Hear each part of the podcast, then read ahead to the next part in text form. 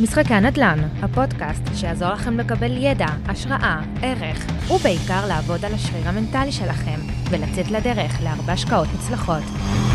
עם גיל רוזנברג, האיש עם הפטיש.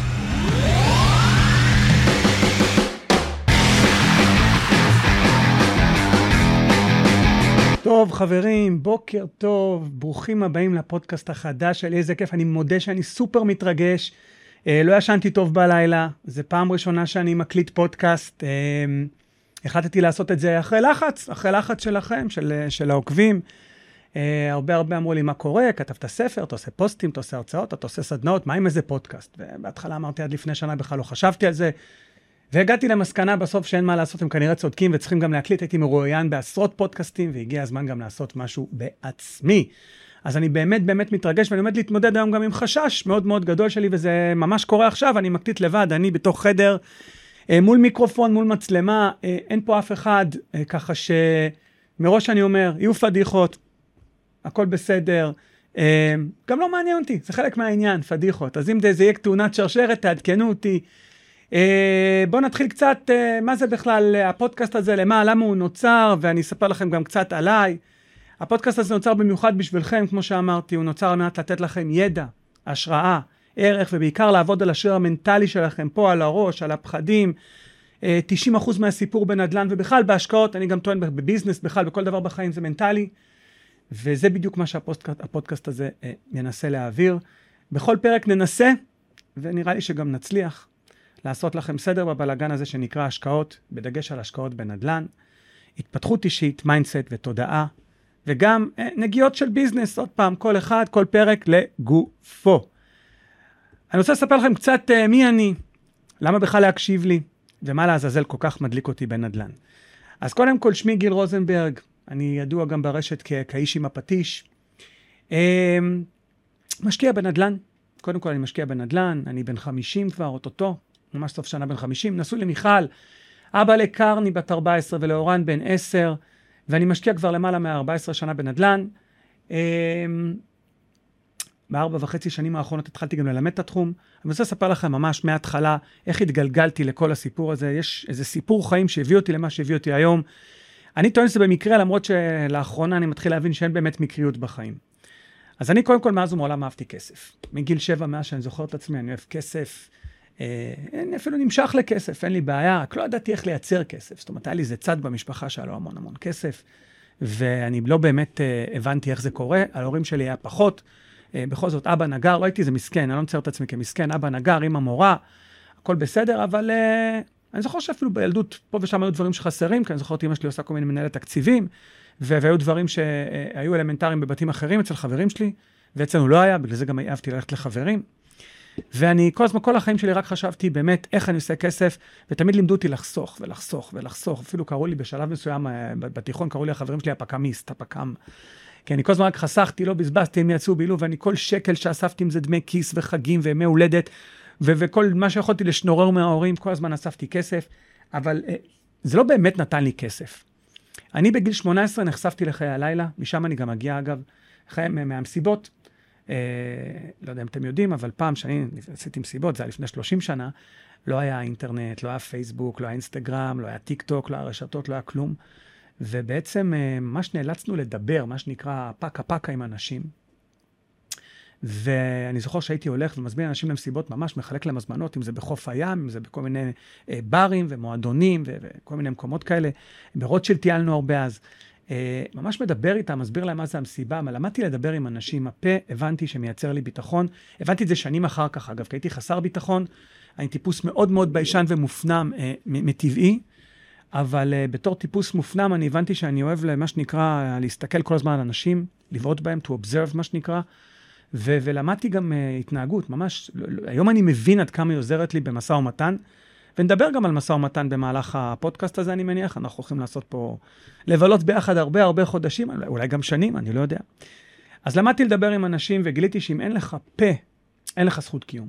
זה מה שאני גם מחנך את הילדים שלי היום. אני מאוד מאוד, מי שמכיר ועוקב, יודע שאני ומערכת החינוך לא חברים טובים. אני מאוד לא מאמין במערכת החינוך ומה שמלמדים אותנו היום. ואני נותן לילדים שלי כל הזמן לומר להם, תדברו, תדברו, תדברו, זה, אה, זה ייתן לכם המון המון ביטחון בהמשך. ו... בעצם ידע שווה ביטחון. בין גילאים 18 עד 24 עשיתי את המסיבות. אמ, עשיתי גם הרבה מאוד כסף, אין לי בעיה לומר, מהכסף הזה אחר כך קניתי דירה בגיל 27. הדירה הראשונה שלי פתח תקווה, אה, לקחתי את הכסף והחלטתי שאני קונה דירה, כי האמת כי ככה רציתי, וככה גם אבא שלי אמר. אבא שלי אמר לי, תקנה דירה, אתה מסודר, ככה ההורים שלי חינכו אותי, מה זאת אומרת, אתה הולך, אתה מסיים צבא, אתה, אתה לומד, עובד, לומד עוד קצת, עובד, מרוויח כסף, קונה דירה, בלה בלה בלה, וככה עד הפנסיה אתה מת. די משעמם, תכף נגיע לזה. וקניתי דירה, בגיל 27, פתח תקווה, אגב, הדירה שאני גר בה עד היום, אה, דירה למגורים, שזה כבר טעות ראשונה, אה, כלכלית, פיננסית זו טעות ראשונה, הרבתי רגשות, משהו שם אני לא מערב יותר, למדתי לשים את הרגש בבית, גם האגו בבית. אה, הרבה דברים אני משאיר בבית אגב. וכל טעות אפשרית עשיתי שם. לא לקחתי עורך דין, לא עשיתי חקר שוק, לא בדקתי כלום. זאת אומרת, לא קראתי אפילו את החוזה. זה היה חוזה כזה ענק, חוזה של קבלנים, קניתי דירה מקבלן. בקיצור, קניתי אותה. ומגיל 24 ככה עד גיל 32 אני אה, עוזב את המסיבות, אני קורא לזה שנות סטיית התקן שלי, ואני הופך להיות שכיר בהייטק. בהתחלה כשכיר, אחר כך אני הופך להיות עצמאי. אה, בגיל 32, אני מתכנת UI, אפילו זכיתי בפרסים, הייתי מתכנת אה, לא רע בכלל, זאת אומרת איש UX UI לא רע בכלל, ואני לכאורה סיפור הצלחה. בעיני ההורים שלי, בעיני החברים שלי, לא יודע איך יסתכלו עליי, זה לא מעניין אותי, אבל בעיני עצמי ממש לא.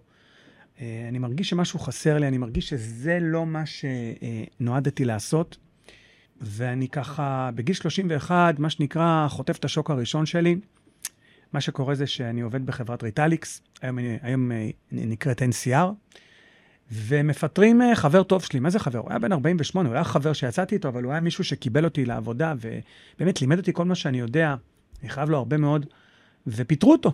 פיטרו אותו, אני הייתי בן 31, הוא היה בן 48, ואני הייתי בשוק, כי הבן אדם החזיק להם שם, לפחות בעיניי, חצי חברה, חצי מחלקה של מחלקות. ואני שואל אותו, למה פיטרו אותו? והוא אומר לי, תשמע, אני יקר להם, הייתי overqualified, כל מיני דברים כאלה, ואני אומר לעצמי, מה? למה שיעשו לך כזה דבר? אני תמים, באמת, ירוק לגמרי, תמים לגמרי. ואני אומר לו, טוב, שטויות, מה אתה תותח על? מה בעיה לחפש עבודה? ואז נכנסתי לשוק. הבן אדם חיפש עבודה במשך שנה ולא מצא. לא מצא בתפקיד שלו, הציעו לו תפקידים אחרים, הציעו לו משכורות יותר נמוכות, אבל הוא לא מצא בתפקיד שלו, הוא לא מצא במס... בתנאי שכר שהוא רצה. ופה חטפתי את התקף החרדה הראשון שלי, אני מדבר על התקף חרדה אמיתי, אני לא הבנתי את זה אז. אני מדבר על זיעה קרה, דופק גבוה, אני לא ישן טוב בלילה, ממש חשש אמיתי, זאת אומרת, ממש דמיינתי את עצמי, עשיתי סוג של דמיון מודרך עם עצמי, ו- ודמיינתי את עצמי ככה בגיל uh, 67, 70, uh, ואפילו לפני, בגיל 50, מה, קורה אם מפטרים אותי, זה כל מה שיודע לעשות, זאת אומרת, אתה מתחיל, אני מתחיל להרגיש כאילו אני חסר אונים. וזה ממש הרגשה של מחנק, כאילו אני טובע, הרגשה של חנק, הרגשה מאוד לא נעימה, לא מאחלות על אף אחד. ופה בעצם אה, נפל האסימון הראשון והתחילו הסדקים, התחילו הסדקים. אותי לימדו כל החיים, תלמד, תעשה תואר ראשון, תעבוד, תעשה תואר שני, תעבוד, תעשה עוד תואר, תעבוד, תעבוד עוד שעות, תתקדם בעבודה, תגיע לפנסיה, ואז תרוץ ככה עם הידיים, כמו שיש תמונות בבנקים עם הידיים, אתה ואשתך בין השדות הירוקים. שכחו לומר לי שבגיל 67 הגוף כבר לא כל כך אפשר לרוץ, וכל השדות הירוקים האלה לא באמת ירוקים, ואני הבנתי המון המון דברים שהיום אני גם יודע אותם יותר. עבדו עליי, עבדו עליי, פשוט עבדו עליי. אגב, הם, לא, לא בכוונה, לא בכוונה, אבל כל מה שלימדו אותי וכל מה שלמדתי לא היה נכון, פשוט היה שקר מוחלט. אה, וברגע שאני מבין את זה, אותו בחור, אגב, מצא עבודה, הוא התפשר על המשכורת שלו, לקח לו שנה, הוא התפשר, התפשר על השכר, התפשר על התפקיד. ופית, וזה קורה לי שאני בן 32, ואני פשוט באותו רגע אומר, יאללה, תודה רבה, עזבו אותי. ואני קם ועוזב את uh, Retalix, ופה בעצם אני מתכנן להיות עצמאי, בתחום שלי, בתחום ההייטק. אבל קורה איזה משהו, יש חברה בשם IncrediMail שרודפת אחריי כבר כמה חודשים באותה תקופה, המון ראיונות עבודה, מנכ"לים, סמנכ"לים, משאבי אנוש, מריצים אותי שם, מנהלי צוותים, והם מאוד מאוד רוצים אותי, באמת, נותנים לי משכורת מאוד גבוהה למה ש, שנחשב אז, היום זה נחשב משכורת מאוד מאוד נורמלית בהייטק, אבל אז זה נחשב משכורת מאוד גבוהה. ורכב, וארוחות, ו- וביטוחים, ו- וקרנות, וכל מה שאתם רק רוצים, כל, ה- כל החבילה. ו... אני מכניס להם סעיף, סעיף קטן בחוזה שאני לא רוצה לכתוב קוד, כי תכננתי להתקדם. הבנתי שמקוד אי אפשר להתקדם, מגיעים לטריקת הזכוכית מאוד מהר. אני לא באמת רציתי לעבוד שם, אבל עוד פעם, הפחד, הפחדים שלי חזרו אליי, שיתקו אותי, והלכתי לעבוד שם, ואז קרה לי משהו שעד היום אני מודה לאותו בחור. לאותו יוד, אני קורא לו, ששמו שמור במערכת, והוא יודע טוב מאוד אם הוא מקשיב למי אני מתכוון. אני אומר לו תודה כל יום. אחרי חודש וחצי הוא לקח אותי לשיחה, והוא אומר לי, גיל, אני רוצה שתתחיל לכתוב קוד. הוא משנה לי בעצם את הגדרת התפקיד, ואני אומר לו, לא. זאת אומרת, באותו רגע אמרתי לו לא, והבנתי את המשמעות של הלא הזה, והם פיטרו אותי. הם ממש ככה, הם פיטרו אותי עם עוד ניסוח של דובב. אני עוד הייתי בהלם מהפיטורים, ניסיתי להגיד להם, אולי יש איזה מקום אחר בשבילי פה בחברה, וכלום. ואני זוכר שיצאתי, הם ישבו ברחוב הנחושת ב... ברמת החייל, ואני יוצא למטה לרחוב הנחושת שם, אה, ואני מתקשר לאיזה בחור בשם ארז, שהוא חבר טוב עד היום, הוא אחד מהבעלים של חברת UI, ואני אומר לו, ארז, אז עשיתי המון עבודות פרילנס, הוא כל הזמן רצה שאני אעבוד יותר, ולא יכולתי, כי עבדתי, כי הייתי שכיר. אומר לו, ארז, אני פנוי להובלה. הוא אמר לי, יאללה, בוא, יש לי מלא עבודה. ובעצם אני הופך לעצמאי, פשוט ככה, הפכתי לעצמאי, אה, להיות עצמאי בעולם ההייטק. אה, ספר, קטנצ'יק, ששכב אצלי שלוש שנים, הביא לי אותו חמותי, אה, בשם אבא עשיר אבא אני. ישכב לי כזה על המדף, אין לי מושג עד היום למה החלטתי באותו רגע גם לקרוא אותו. לא הבנתי עד היום למה, ואני קורא אותו. זאת אומרת, היה ממש אבק על הספר, אני לא אחד שקורא ספרים. התחלתי לקרוא אותו וגמרתי אותו בערב אחד, באמת, בלילה אחד גמרתי אותו, והוא שינה לי פה את כל, ה, כל החשיבה. נכנסתי לאטרף, התחלתי לחשוב שהוא סוג של תחושת פומו כזאת, Uh, מי שלא יודע מה זה פומו, fear of missing out, התחלתי לחשוב כבר, יואו, בזבזתי את החיים שלי, אני בן 32, מה אני עושה, מה אני עושה, מה אני עושה. ואני הופך להיות עצמאי. ואני עוד פעם סיפור הצלחה, והכפלתי את המשכורת, אבל עדיין אני עבד. למה אני עבד? כי אני עובד 14 שעות ביום, נכון? יש לי שותף, יש לי עובדים, יש לי 20 עובדים, יש לי פרילנסרים, הכל סבבה. אבל משהו חסר, משהו חסר, ואני מתחיל לשאול את עצמי שאלות לא נעימות, לא נעימות, שמביאות אותי בדיעבד להתקף החרדה השני שלי. שאלות כמו, האם אני רוצה לעשות את זה עוד 15 שנה? התשובה הייתה לא. מה קורה אם אני לא עובד היום 14 שעות? בא לי ללכת לים, בא לי לא לעבוד. מי, מה, מה, מי יטפל בחברה? נכון, יש לי שותף, אבל לבד הוא לא יכול. מי ינהל את העובדים? מי ינהל את הפרויקטים? יש דברים שרק אני יכול לעשות, כל אחד היו לו תפקידים. אה, מי יטפל בספקים? מי יטפל בכספים? מי יטפל... מיליון דברים לטפל בהם, ואני סוג של בלבלה בראש, ואני אומר לעצמי, וואלה, אני לא, לא רואה את עצמי עובד בגיל 50, 14 שעות ביום, לא יקרה. לא יקרה בחיים. ועוד פעם, זה שנת 2008, אני בן 35, זו תקופת עבדות חדשה מבחינתי.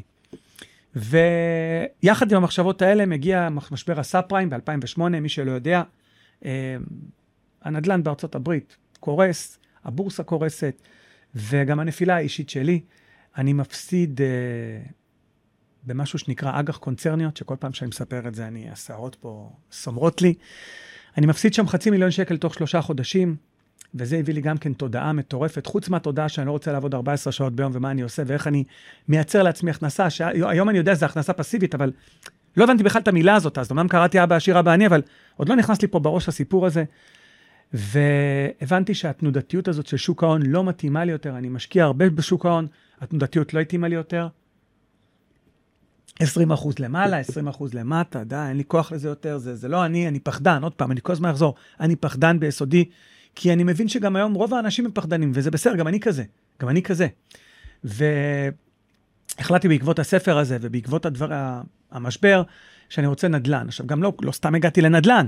באותו רגע קורה עוד דבר, וההורים שלי אה, מחפשים לקנות דירה, אה, הם חיפשו בנווה גן, היום זה נקרא נווה גן, אז לא ידעו, לא, זה לא היה לזה שם של שכונה. היה שם פרויקט של, אה, שנקרא Top 5 של א' דורי. והייתה שם אה, דירת חמישה חדרים, ואימא שלי גם קיבלה הנחה של הסתדרות המורים, ובקיצור, הדירה הזאת עלתה מיליון ארבעים ואחת חמש מאות. עכשיו, אני לא מבין כלום בנדל"ן, לא יודע כלום, אבל יש לי היגיון, וההיגיון שלי אומר, רגע, לא יכול להיות שאני חוצה את הכביש לשכונה שאני גר, ואותה דירה עולה מיליון וחצי. זה לא הגיוני, לא הגיוני. וההורים שלי קצת התייעצו איתי, חשבו שאני מבין איזה משהו, לא הבנתי כלום, אמרתי להם, טוב, אני אלך לבדוק. ואני זוכר שאני עם אשתי ככה ברכב, אני כאילו ממש בצומת, אה, בצומת גיסין, פינת ראשון לציון, רחוב ראשון לציון בפתח תקווה, להמשיך ישר, זה למשרד מכירות, לפנות שמאלה זה אליי הביתה, ואני אומר לה, מה את אומרת, מיכל, נקנה, נקנה דירה? אומרת לי, יאללה. ונכנסתי שם למשרד מכירות, blackout, באמת פאסט פורד, חצי שעה, באמת, אני לא זוכר מה היה שם, אני באמת לא זוכר, כנראה הבנתי את גודל ההזדמנות, ולא הבנתי בדיוק מה קרה שם, חתמתי על שלוש uh, בקשות לרכישה. עכשיו, מי שלא יודע, בקשה לרכישה זה בעצם סוג של מסמך משפטי שאתה חותם מול הקבלן, שבעצם הוא שומר לך את הדירה במשך אה, שבוע, שבועיים, שלושה, כל אחד ומה שהוא חותם. אתה נותן איזשהו צ'ק, במקרה שלי נתתי 20 אלף שקל על כל דירה.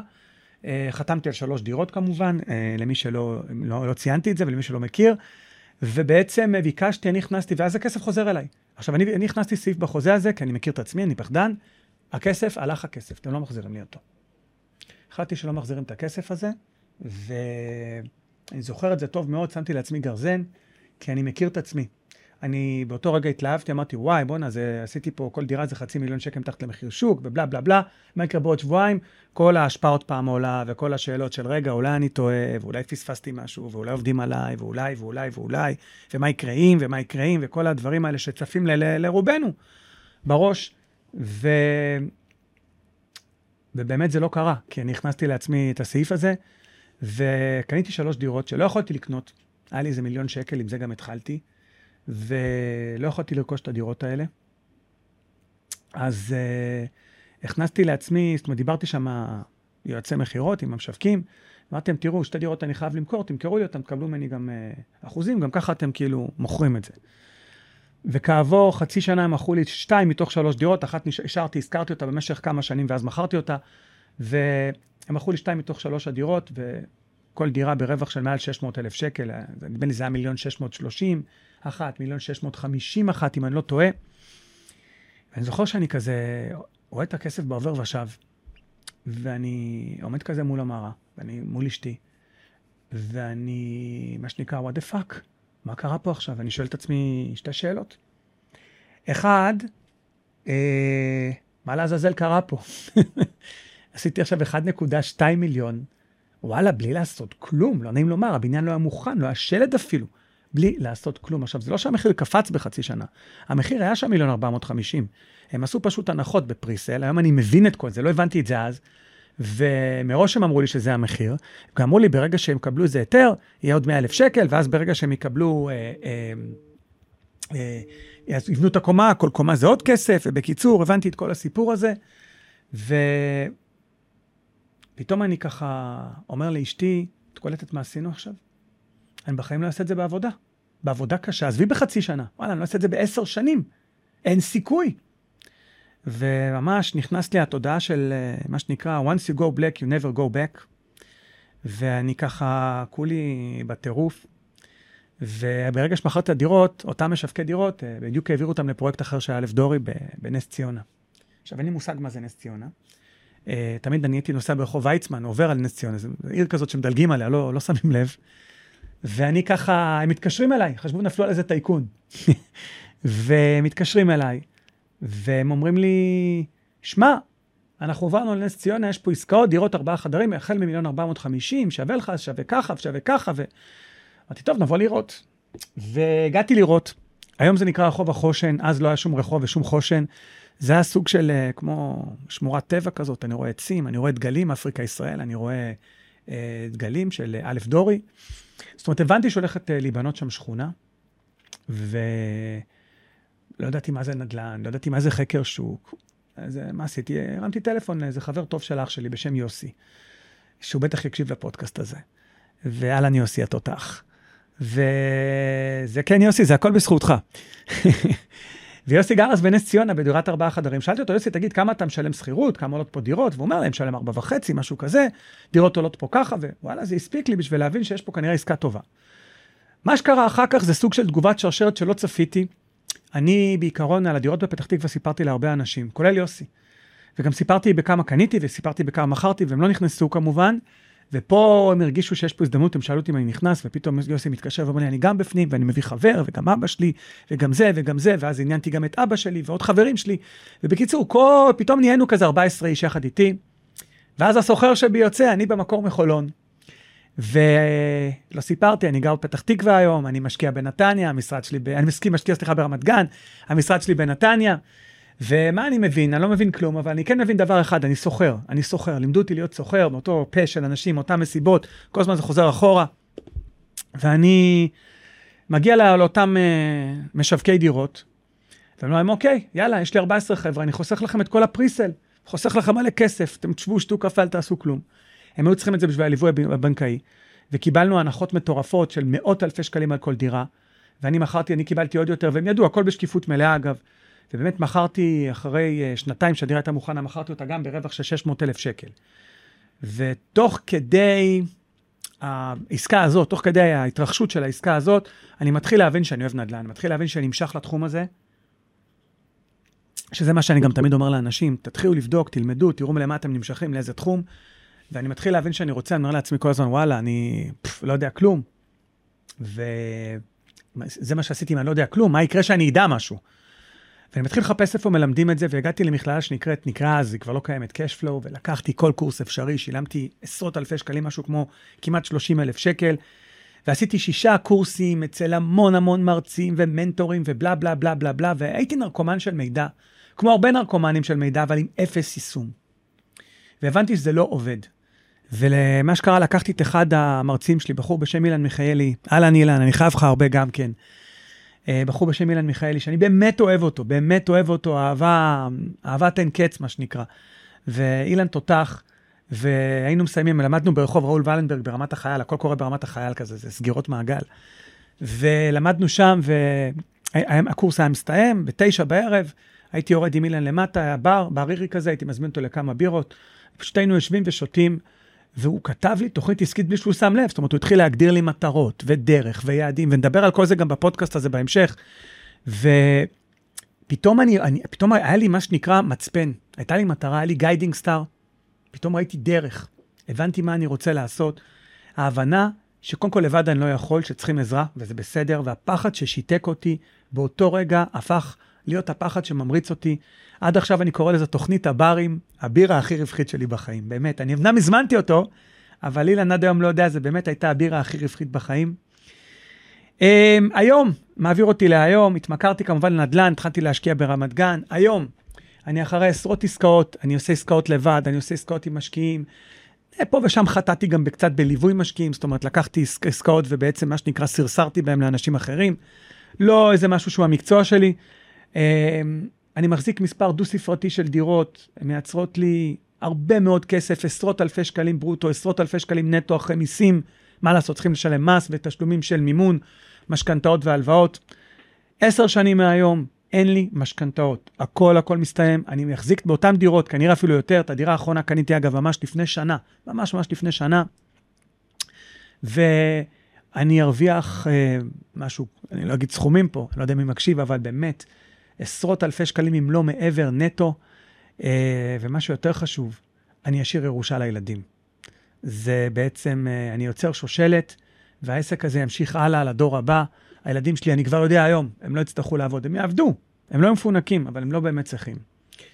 עכשיו, אני יודע מה רוב הציניקנים תמיד אומרים על זה, אה, מה, אתה מחזיק מלא דירות, זה לא פסיבי, יש לך להתעסק עם סוחרים, לך, והם עוזבים, ובאים, ושיפוצים, ו- ונזילות, ופת... לא. חמש שעות בשנה, חמש. חמש שעות בשנה, זה הסיפור. אם עושים את זה נכון, אם עושים את זה, יש סט של כלים, אני לא יודע אם, בטוח בפודקאסט הזה נלמד אותם, אז צריכים לעשות את זה נכון מאוד. מי שיעשה את זה נכון, אין פה maintenance בכלל, אין פה בכלל תחזוקה, אין פה כלום, הכל בסדר. מה שקורה לפני ארבע וחצי שנים, אני, uh, משעמם לי. אני בהייטק. הסיפור הצלחה אמרנו, אני מבין, מבין שאני לא צריך להיות יותר בהייטק.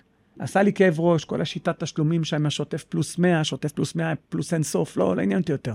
נהיה לי כאב ראש, לא רציתי יותר את העובדים האלה על הראש, הרגשתי גננת, יותר מדי, וקמתי כל בוקר עם מועקה ואמרתי, די, אני מרוויח מלא כסף מנדל"ן, חלאס, מכרתי את הפעילות העסקית שלי, לא איזה אקזיט, לא איזה משהו ככה לספר עליו לילדים, ממש לא. רק רציתי להיפטר מזה, ויצאתי לחופש כלכלי, איזה כיף. אמרתי, זה החלום שלי, יאללה, בוא נלך כל בוקר, נעשה אימון, נלך לים, נישן שנץ, חב... תענוג, חבל על הזמן. לא, זה משעמם טילים. אחרי שבוע אני בן אדם של עשייה, יש לי פלפלים בטוסיק, קוצים, לא משנה מה. לא יכולתי יותר, הייתי חייב לעשות משהו. וכמו שאני תמיד אומר, הכל קורה בחיים במקרה, אם הגעתי לה, במקרה לנדל"ן, והגעתי במקרה למסיבות, הכל קרה במקרה, ואני הגעתי גם במקרה לאיש עם הפטיש. זה קורה בארוחת ערב משפחתית.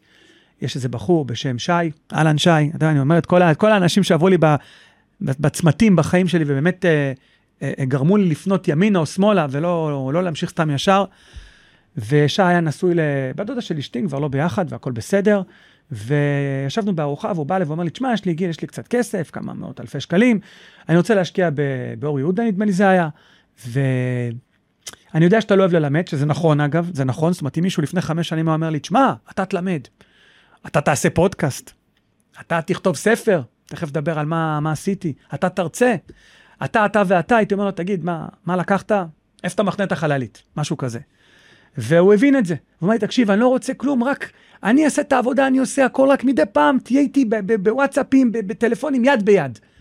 משהו ביד ביד הזה הדליק אותי באותו רגע, אני לא יודע איך להסביר את זה.